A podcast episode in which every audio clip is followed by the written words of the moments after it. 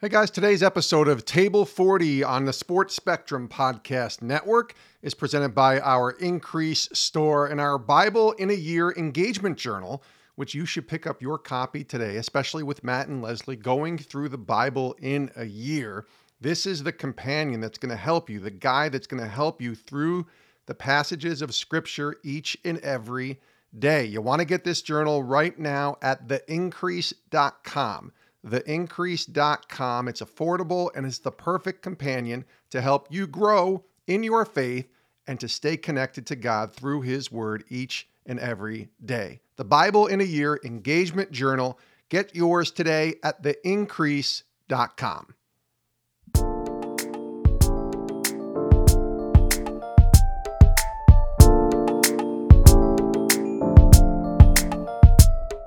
Hey, what's up, guys? Welcome back to another episode of Table 40. Today, I'm I deleted Matt from this conversation, but added my friend Don Christensen. And so uh, Matt's busy watching the kids uh, play baseball. It's baseball season around the Holliday house, and so his schedule's a little bit wild. But Don um, is recovering from quite an injury, and so he, I just took advantage of that. And he's usually busy and running all over the place, but he's stuck. And I thought, you know what? I can't wait. I can't wait to gather some wisdom from Don, who kind of set us on this journey a long time ago with the Bible engagement plan. I actually want to ask you about that first. And so, talk to us about how this came about with you and Adam and the Bible engagement plan. And it's just sort of taken off in the pro athlete world. So, let's discuss that real quick before we get started. Well, about 27 years ago, a guy named Dr. Bruce Wilkinson, a walk through the Bible, taught me how to journal through the Bible and engage with the Lord every day. And I've been doing it for 27 years. A few years ago, we were at a PAO, some of the guys said, Adam had me explain what I do every morning. And some of the guys said, Hey, can we join you do that? So it kind of started there. And I had designed a way of reading the Bible as a story, you know, chronologically through the Old Testament and then through the New Testament, the dates the books were written, kind of what we estimate those dates. So you'd come up, you read as a story, the whole thing. So it's just a number of it's grown over the years where I always have about nine groups reading it with me each year and and you've got a group reading with you and just so helping out and it's just helping people don't do a check mark I read my Bible today. No.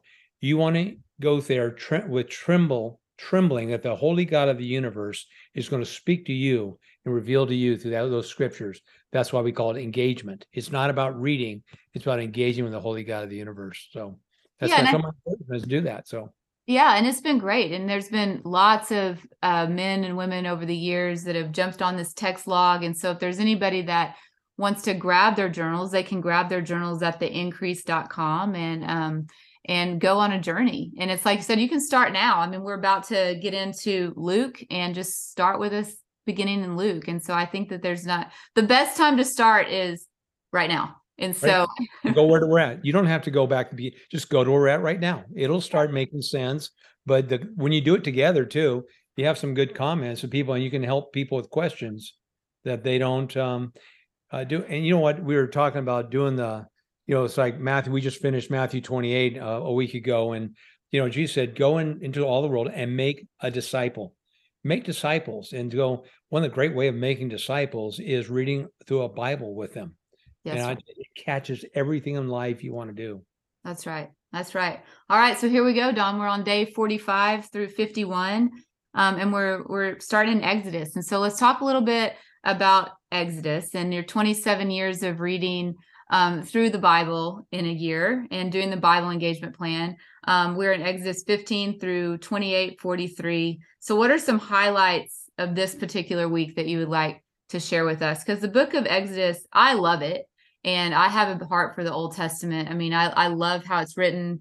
Um, I I can see just like uh, just so much evidence of of the conflict that we have as as people and like our hearts and like there's one moment we're fully dedicated to the lord and we're like yes i'm doing this with you and then the next moment we fall away and it's like we forget who god is and who we are and um, it's wild and to see it in scripture like this i think humanity is um, on display when we read Exodus. And so, or the, think how fast, how fast, yeah, we move to grumbling. Yes. Moses was very clear. all grum, all complaining is you're if God is a sovereign God, that means everything passes through his hands. You're never complaining to another person. You're complaining to God. You just didn't do good enough. But these people, I go, Are you kidding me? They go, How do we know God's still with us? They go, You got that cloud in the morning and a fire by night. You got dead Egyptians all over the seashore. Are you kidding me? Yeah. But that's what people people think. If I had a miracle, I'll believe. I go, no, you won't. No, you won't. Yeah. So these people had it in front of them. Still, they complained, and the every next thing is, hey, they wanted to go back to Egypt. That's that's the way people are sometimes. You know, it's just easier to go back where there's no opposition. Yeah. Yeah. Absolutely. And I think too, like one of the again, that was a big highlight for me this week is just the song of Moses and Miriam. And here they are, they've crossed the Red Sea and they're super fired up about it. And they sing this really powerful song. And then, like you were saying, a couple minutes later, we have this grumbling. And then God's like, okay, I'm going to provide for you daily. We've got manna, we've got quail, and I'm, I'm, I'm God, and I'm going to do this crazy thing. And it was just this miracle that was obviously very evident. And it's a daily miracle, a daily reliance on the Lord. But yet, here we go. We're still, we're still grumbling and questioning. And it's just, it is. It's it's uh it's really wild to read these stories. I, I wrote my Bible right after the song when they started because right after the song of Moses they grumble. I I said, "What happened to the song?" yeah, yeah, where where they start singing, just some more lyrics, different yeah. lyrics, no yeah, doubt about it. And I think it, I just see myself in that too. You know what I mean? Like where you, where we have these mountaintop experiences with the Lord, and and then a couple weeks later that I get into this habit of of grumbling against the Lord, which is sad. And I repent, of course, but but it is interesting. Um, it is interesting how we are as people. Yeah, but you can imagine where you're you're telling Moses to go out there, and in a, in a three day in three days to uh, to exit exit a one probably about one point one and a half million people. That's like emptying the city of Phoenix about one and a half about a half of them in three days what in the world do you do with all these people you know and that what is laid upon him is i mean the immense incredibleness but it would take it take about three days to get the children of israel out of egypt but it would take 40 years to get egypt out of the children of israel. Oh that's good. That's good. Well let's talk real quick about to that point because you're talking about managing a lot of people. We see in uh, chapter 18 about jethro visiting moses and i think i really like jethro. I feel like i would have really wanted to have a cup of coffee with Jethro and say, "Hey, why don't you throw some wisdom over my uh, over my way?" Because he seems like a really wise fatherly figure in the advice that he gives Moses. And so I'm just curious what you've written in your journals over the years uh, when it comes to Jethro. Well, it's at Jeff. You know, you can pick up good. You want to get good leadership skills. Just go through all of the Old Testament and New Testament. You'll pick up great leadership skills when I went to seminary, I did a master's in Christian leadership. That probably helped me more for my business, as, as much in business as it was leadership in the church. I go, Jethro is this is how what delegation means. Moses, you can't do everything yourself. Mm. You've got to point other people where many people, especially you'll see pastors in foreign countries, they think they are the prophet, priest, and king. And there's only one prophet, priest, and king, but they try and do everything for everybody, realizing, guys, right here it is. You are going to wear yourself out and the rest of these people. It is okay to pick good people and delegate this and spread the spread the the work out for everybody. So I Jethro has, you know, and it says, hey, it would please it pleased God and Moses. So mm. So. Yeah, that's such a good point. I, I really enjoyed reading about Jethro. And I also, uh, let's talk a little bit about the 10 commandments, um, social legislation and the tabernacle. I mean, that's a, that's a lot to talk about real quickly, but I do think it's important because the 10 commandments, um, this is covenant that is a conditional covenant. And so you're a lot wiser than me. So talk real quick about conditional covenant in scripture versus an unconditional covenant in scripture. Cause I do think that it's so important for people that are reading the Bible to understand that the the Israelite people agreed to the terms of the covenant and like I will obey, I will obey, I promise I'll obey, and all of this stuff. And um, I, I think that I would love to hear what you have to say about that because I think well, that's lost sometimes when right. That's why when God made a covenant that that that wouldn't be broken, He never made it with them. or he eh, that couldn't be broken. He only made one covenant like that with Abraham. He said, No, Abraham, you go to sleep. I'll walk through all those body parts. I will signify. That's what you did when you signified and signed a covenant. You walk through those. God did that with Abraham. But when he gets to the children of Israel, he says, Okay, here's the deal. I will incredibly bless you. You will be my nation as a witness to other nations to show them what uh, the God of the universe is like. He goes, But here's the deal you obey me. If you don't obey me, I'm going to make it really bad for you. Until you do. And eventually that covenant will go to somebody else, basically everybody, the new covenant. But um, the Ten Commandments, you got to remember there, there are there are the first four deal with your love for God, the last six deal with your love for your neighbor. And really, how do you control with these Ten Commandments? How would you control 1.6 million people in the desert? That goes to your social uh, rules that he would have you have to have something set up is how you treat your neighbor or you will have absolute chaos and you will have revolution uh, and you will have divert, uh, dividing everybody up. How do you do this together? And god says here here's what will happen and i expect these to be obeyed.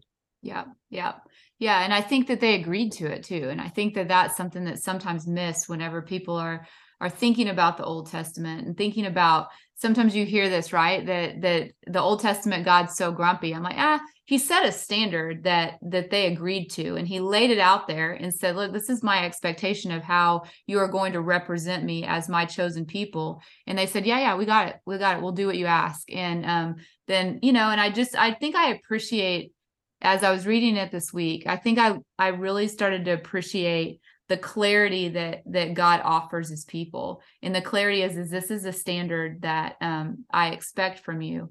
And, and it's it, not hard. it's, it's not, not hard. hard he just goes, Hey, trust me. He warns you, you know, King Solomon throughout Proverbs warned about you cheat on your wife, you are bringing coals of fire on your lap. So when it says, Hey, you know what? You do not covet your neighbor's wife.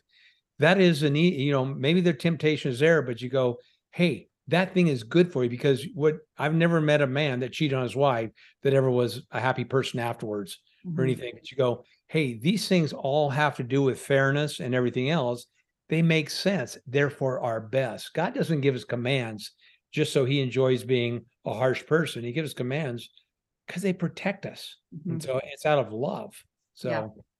yeah. that's good. And then we get to Exodus 21 and it talks about like Hebrew servants, personal injuries, um, and things of that sort. And I think it's just really important to understand like the context of all of this is is social legislation and um, talk more about that a little bit too. It's just this was God's way of showing them how to apply the Ten Commandments to everyday matters that were actually going on during that time. Sure. The social legislation, a lot of times, is look, when you introduce law, it's because one side can't be trusted. That's mm-hmm. why it's called law. Because, and let me tell you, God knew the children of Israel could not be trusted to carry these things out. And that's why these legislations go through. It says, no, I'm going to tell you because these things is what all these nations you're going to kick out of the promised land, that's what they're doing right now. Mm-hmm. He goes, I won't put up with it. And I'm going to give you, because you go, wait a minute, how can you go take the land from the Canaanites? I mean, look, it's their land. He goes, no, it's all my land. He mm-hmm. goes, but Good. you guys have lost it because of the way you act, and I don't want you polluting my people. But he says, so these laws, he goes, that is exactly all those social legislation, exactly what those nations were doing to each other. He goes, not uh, not you. This is how you treat each other fairly.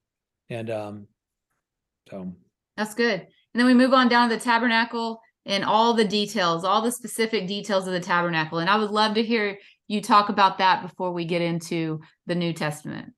My grandson Tyler just uh, uh, came over and he he said, "Bopa, Exodus can be really rough reading through." I go, "Yeah," because you go, I have read all those details 27 years. He kind of skips some of them, but I think what you get out of it is this God is a God of beauty. He, he is not saying, hey guys, I told you to, I told Abraham 430 years ago that you would plunder the nation that you were captive in for one reason. You're going to take the very best stuff they have and you go, we're going to create a holy place for me to meet you with. And I, I think I told you earlier, Leslie, the only time God ever met with man, the last time he met with man was the Garden of Eden. How beautiful was that? Mm.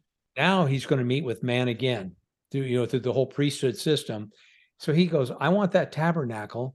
Look, he ain't putting wood stakes in my tabernacle. You're putting bronze stakes. Mhm. You know the the ornate ways that he made the uh, uh, Ark of the Covenant, or the the altars and whatever, and the beauty of the priesthood of the of the thing. He goes, I am a holy God. I love beauty. And uh, he goes, No, this is not going to be Walmart specials. This is going to be the finest things there is. And um, and you know the other thing is that the people, what he wanted a contribution from them. He said, Hey, I only want a contribution from your heart, not out of compulsion.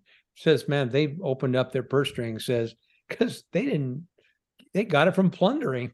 They should be giving it. So Yeah. anyhow. Yeah, it's it's really cool. The Old Testament's great. I mean, I think it all points, you know, in the direction of Jesus is coming. And um, and I do think like I I've read this once and um I should know, but we're not to Revelation yet. And I'll but doesn't tabernacle in the Old Testament and just the the details provided here point us towards the end when when we have um the new heaven and the new earth?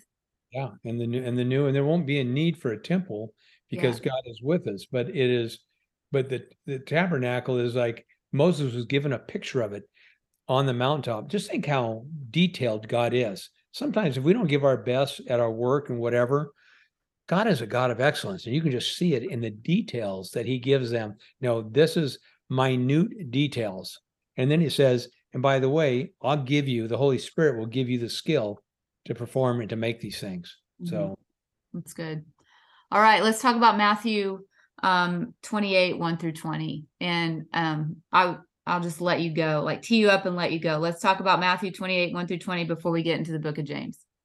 Well, I, I think the key is there is that Jesus given last minute instructions before he ascends, and he just says, "Hey, guys, I'm now giving it's I you know I've spent three years with you here. It's now your deal. I've put entrusted everything I have into you." And you go. Sometimes the the uh, series, The Chosen, has done a phenomenal job of showing how human these disciples were, but they were God's God's plan, and says, "Hey, go make disciples." He doesn't say go evangelize. That's the first part of discipleship. But so much time is spent on that part of it rather than making a disciple. And that's why a lot of things people don't grow in their faith. And I just go, remember, go make disciples, teaching them what? To observe all things. That means time. You know, getting somebody to, uh, on a to do beach evangelism to say a prayer. I go, big deal. They said a prayer.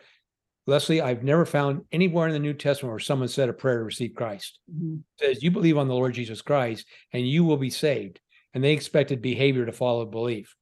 I go, it wasn't about a prayer. That could be a nice method, but this is about going, spending time to make a disciple of somebody, teaching them to observe all things. And he goes, and I'll be with you forever. And he goes, and baptizing them. I always counsel people who haven't been baptized. Go, guys, how can you go make a disciple and teach them to observe all things? He said, baptizing them when you haven't been baptized. They Mhm. go, you know, I don't think it's a condition of salvation. I go, but why wouldn't you? You're Yeah. saved, you got baptized.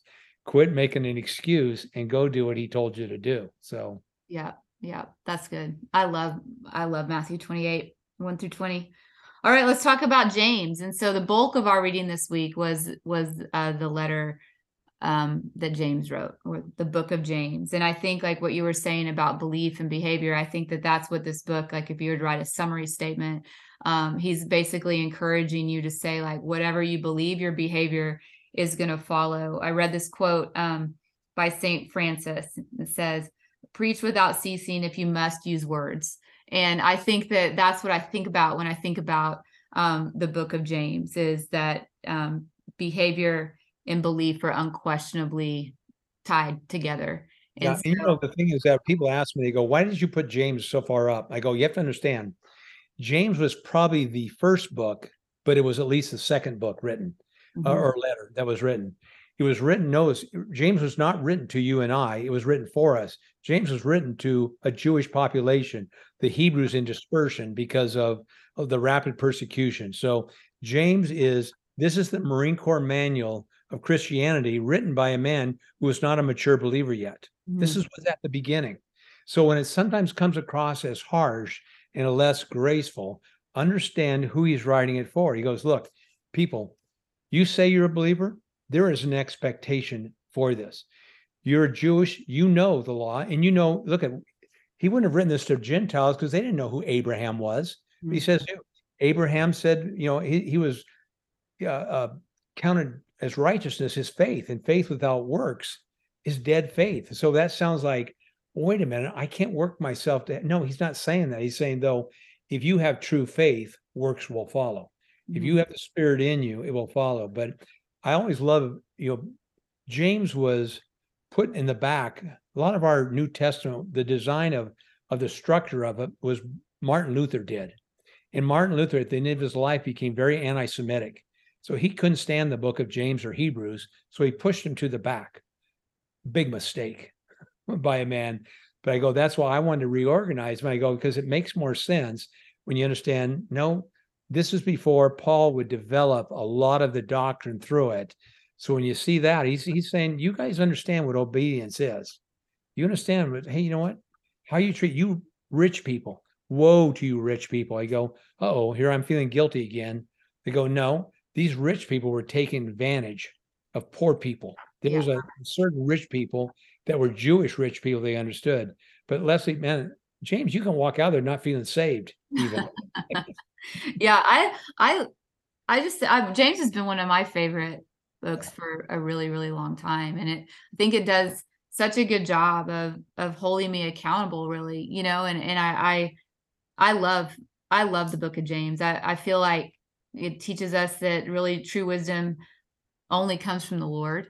And um, I think that that's a challenge and a call to action, you know, to say, okay, where does my, where am I gathering my wisdom from, you know? And so, because I, I do think that what we believe and, and what we value, um, action is going to follow those things. And so, there's no place, there's no place in the New Testament where faith is not mentioned, where there's not action following it. That's right. You, go, you know, I've always given a definition of faith that faith is commitment before knowing. If you know it, it's not faith.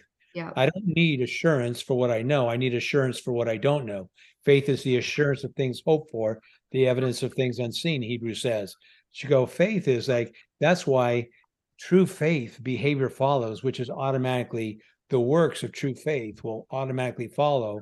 That's why James saying, hey, look, you show me your faith by, uh, he goes, I'll show you my faith by what follows. The fruit of the Spirit is all these things of works, love, joy, peace, patience, kindness, and care for other people. He goes, it's not separate, it's hand in hand.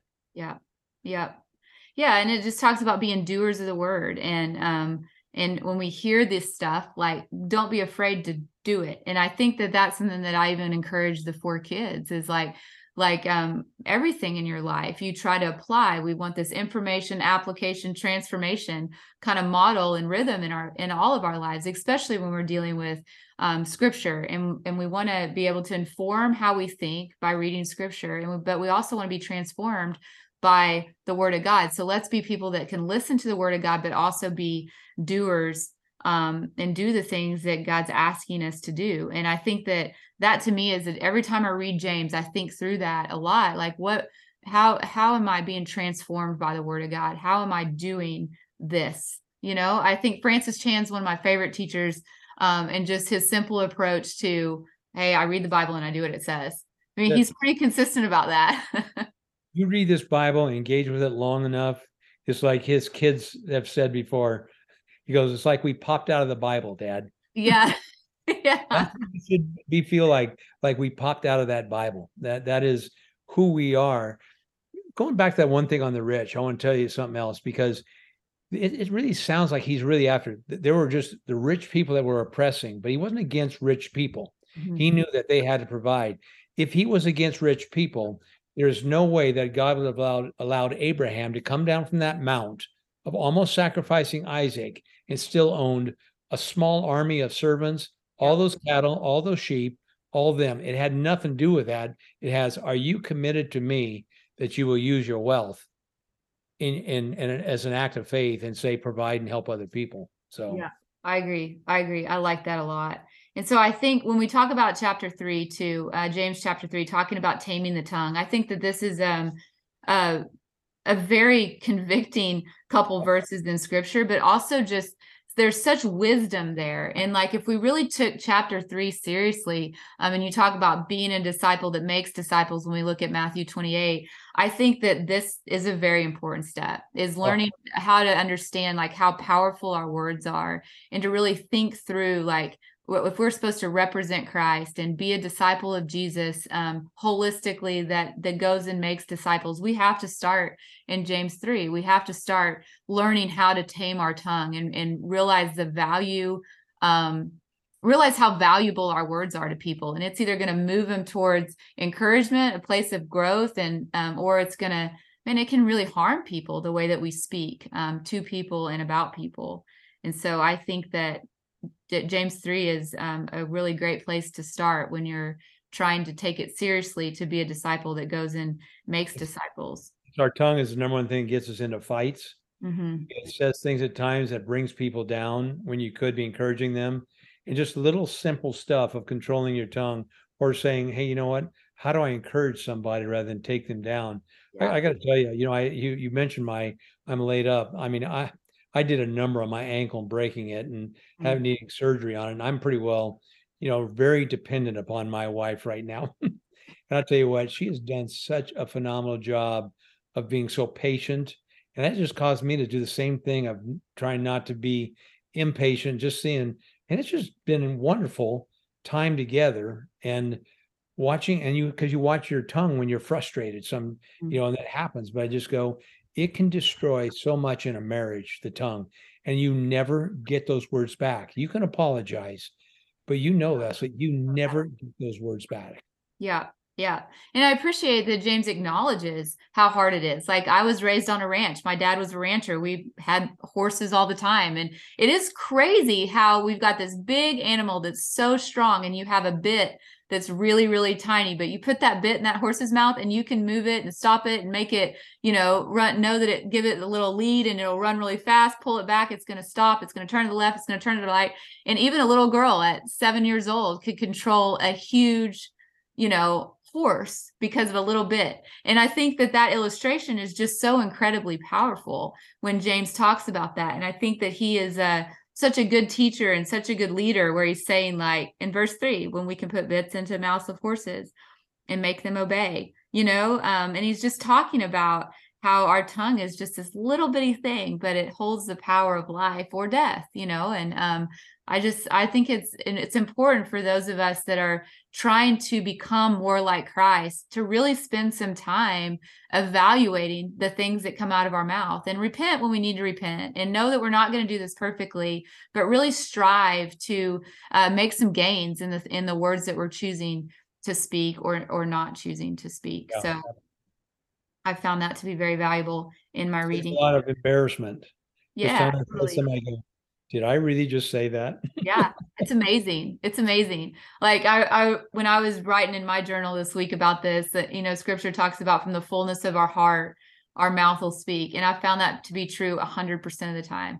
And um, when I'm really positive and have a have a a good, you know, a good rhythm, I guess, of of being positive, it is like a heart issue, you know. And when I'm negative, it's unquestionably a heart issue. And so um, it's so important to spend time um, with the Lord. And then when you feel yourself getting on a negative track with the words or, or hateful or angry or whatever it may be, to be mature enough to take a step back and say, I need to, I need a minute. I need to grab a cup of coffee and I need to pray and I need to get into the word of God and I need to reset kind of where this day is going. I think as you mature as a believer, you, you know, one of our favorite books is uh, Gentle and Lowly. So yeah. the only, it's only it's only ver- one verse in the Bible that speaks of Christ's heart. He says, "I'm gentle and lowly." You know, you know, my yoke is easy. Uh, come ye who all were weary and heavy laden. About his heart, about the meekness of Christ and the humility is that you go. Humility will automatically watch its tongue. It says, mm-hmm. I don't have to boast about myself.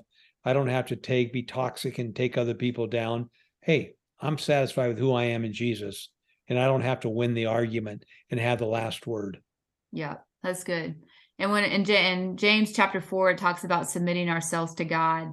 And again, that James chapter four is is just so so important to read if we're going to start to take our spiritual formation seriously and boasting about tomorrow and and is also in James chapter 4 and I think both of those things submitting to God and boasting about tomorrow obviously go hand in hand if we believe that God is sovereign and he has all of our days. I I just think that um really really starting to get into a practice of humbling ourselves uh, before the Lord submitting to God and submitting to his authority in our life. Um and I think naturally the boasting about tomorrow will fall will fall into that or underneath that posture i guess. Um i think it's just so important. And i know for me like Don, I've struggled with anxiety over the course of my life, like worrying about the future. I believe anxiety is you're you're worked up about the future. Depression is you're you're upset about what happened in the past. And sometimes I I get on this rabbit trail of the what ifs in my life and and can get kind of worked up. But I think that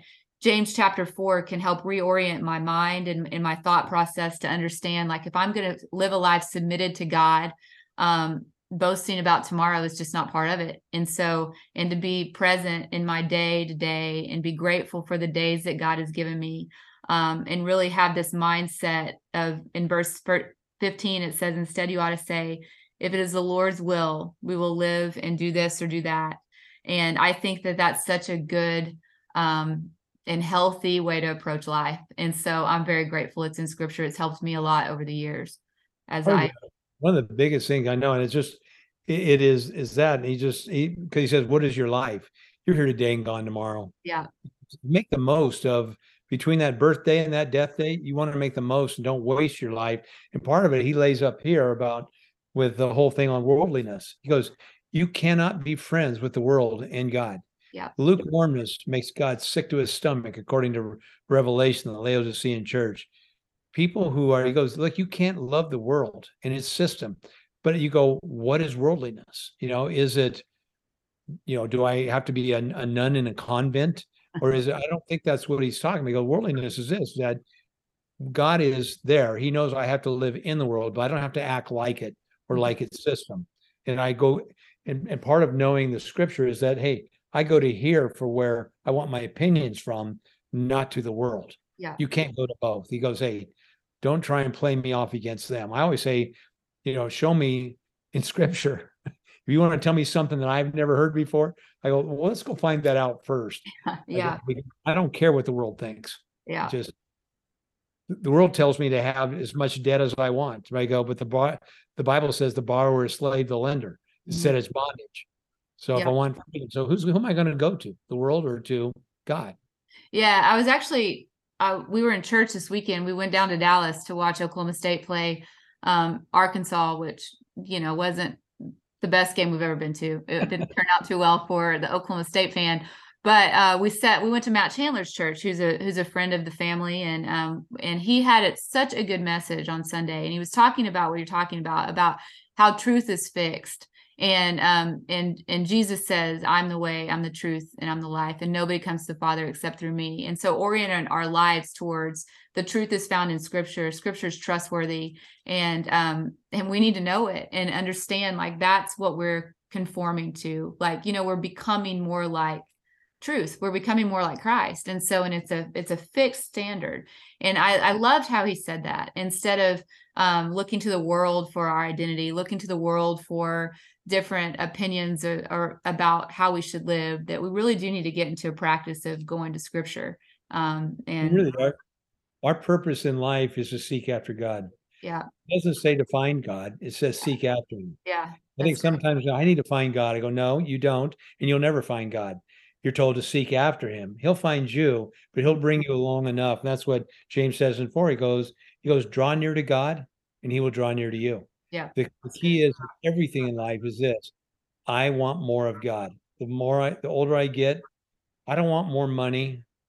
I don't even want more time. I want more peace.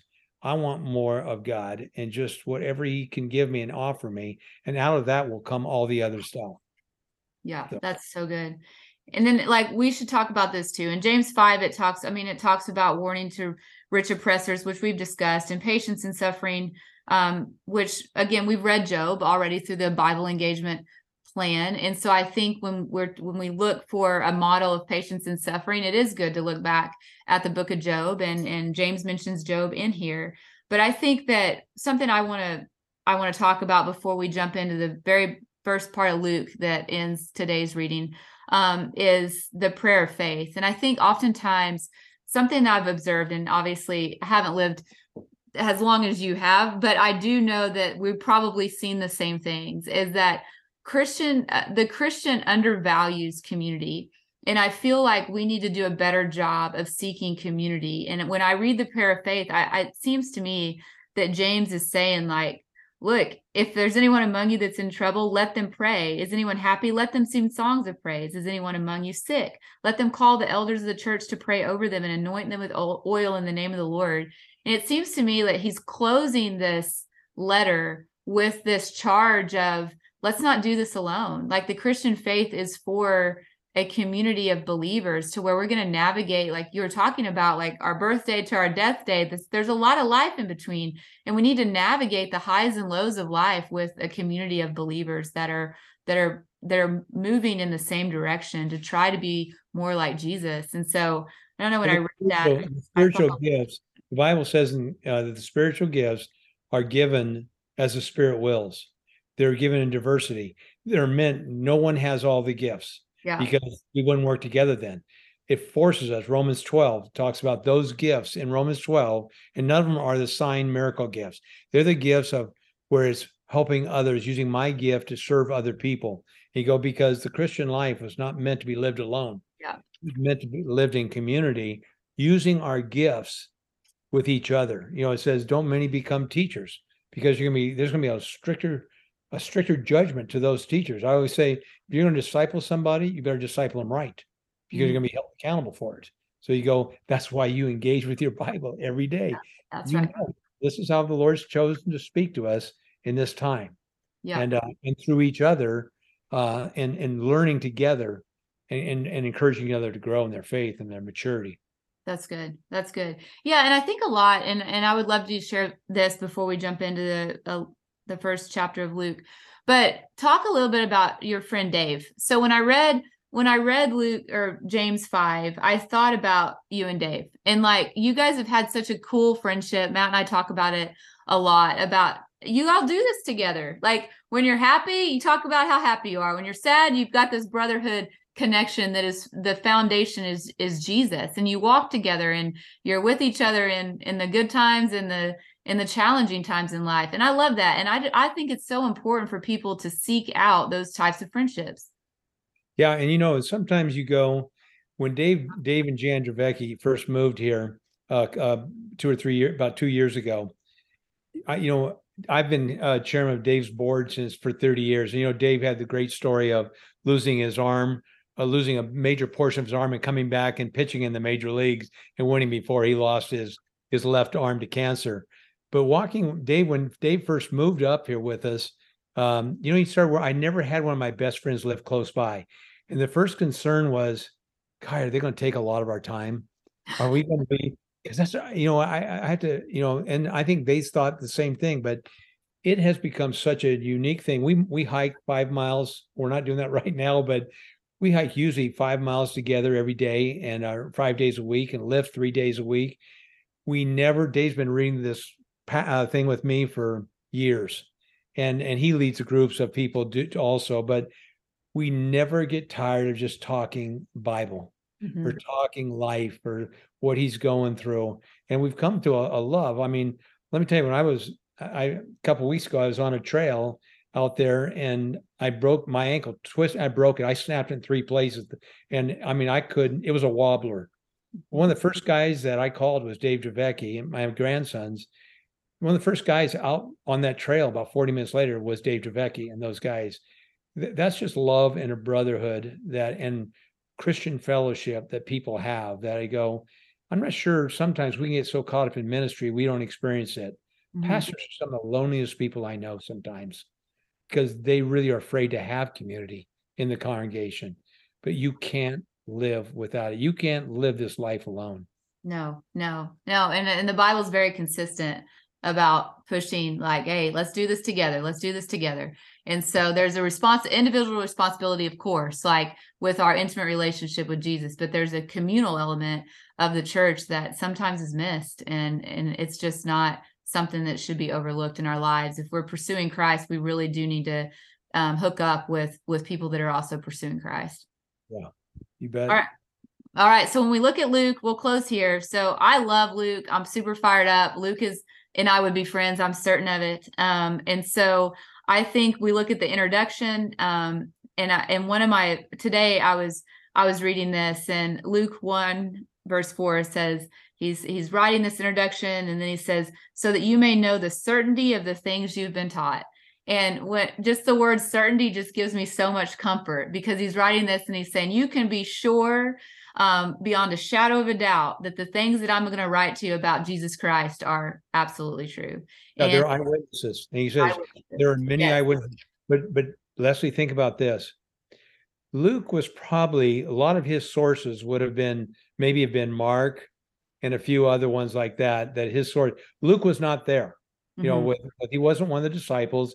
He was Greek. He was a doctor, a physician. He, he also was a good historian but he wrote a careful account. So he says, look, but he wrote it to one guy, yeah.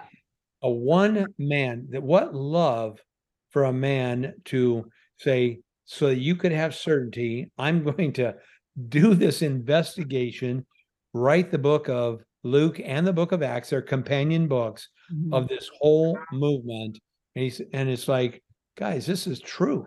This is like this isn't some giant leap of faith this happened. There are 500 witnesses to the resurrection of Christ. Mm-hmm. He goes, so you could have certainty. But Satan's going to try and steal that seed along this, the path every time and saying, hey, look at the children of Israel had certainty. They saw dead Egyptians. Mm-hmm. They saw the sea close. But you go, it quickly falls back into apathy.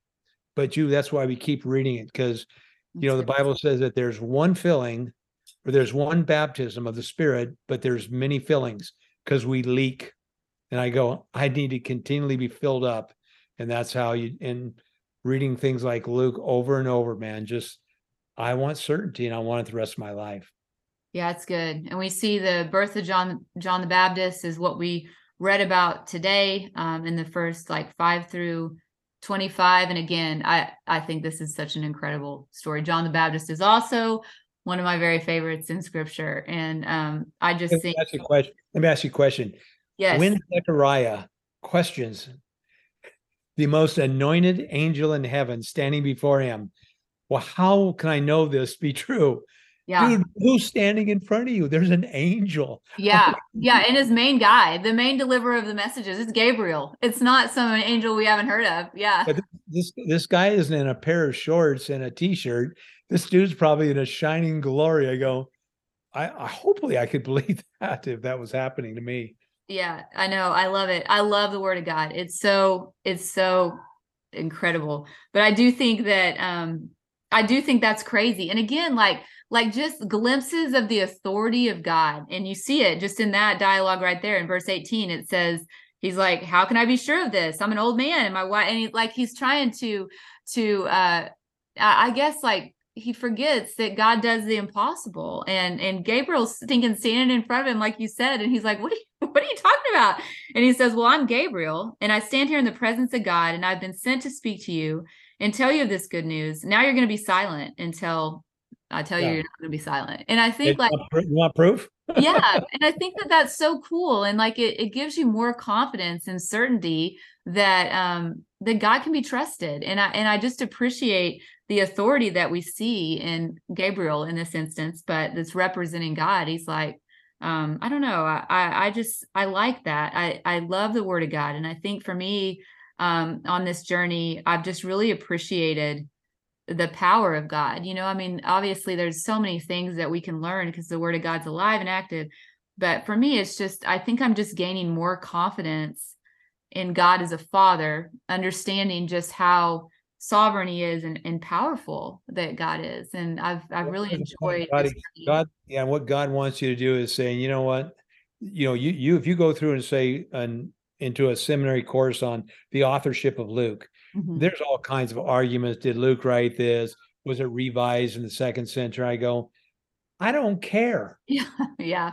So there's a point as a believer, you cross that line and saying, I don't care what you humans who are caught in time and space on a rebellious planet are going to tell me. I don't care what you think. Mm-hmm. I'm going, I'm in, and I'm not going back. I'm yeah. going with him, and I'm going, it's Luke. I'm yeah. good with Luke.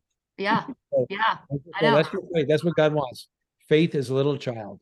Yeah. I don't need anybody's proof. I'm just going with Luke. Yeah. Yeah. I love it. I love Luke. I can't wait.